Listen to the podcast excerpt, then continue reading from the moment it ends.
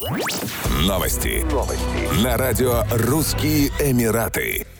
Департамент культуры и туризма Абу-Даби обновил список стран, путешественникам из которых не нужно проходить 10-дневный карантин по прибытии в столицу Объединенных Арабских Эмиратов. Из зеленого списка была исключена Россия. С 17 июня российские туристы могут въехать в Абу-Даби с ПЦР-тестом, сделанным не ранее, чем за 96 часов до прилета.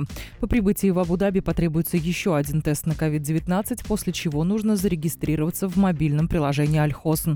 Россиянам также выдадут браслеты, их нужно будет носить на протяжении 10 дней, в течение которых они должны соблюдать режим самоизоляции. Следующий ПЦР-тест нужно сдать на шестой день карантина, еще один на 12 день после прибытия в Абу-Даби. При отрицательном результате теста на шестой день браслет можно будет снять в десятый день. Авиакомпания «Тихат», национальный перевозчик Объединенных Арабских Эмиратов, запустила распродажу авиабилетов на рейсы в бескарантинные страны.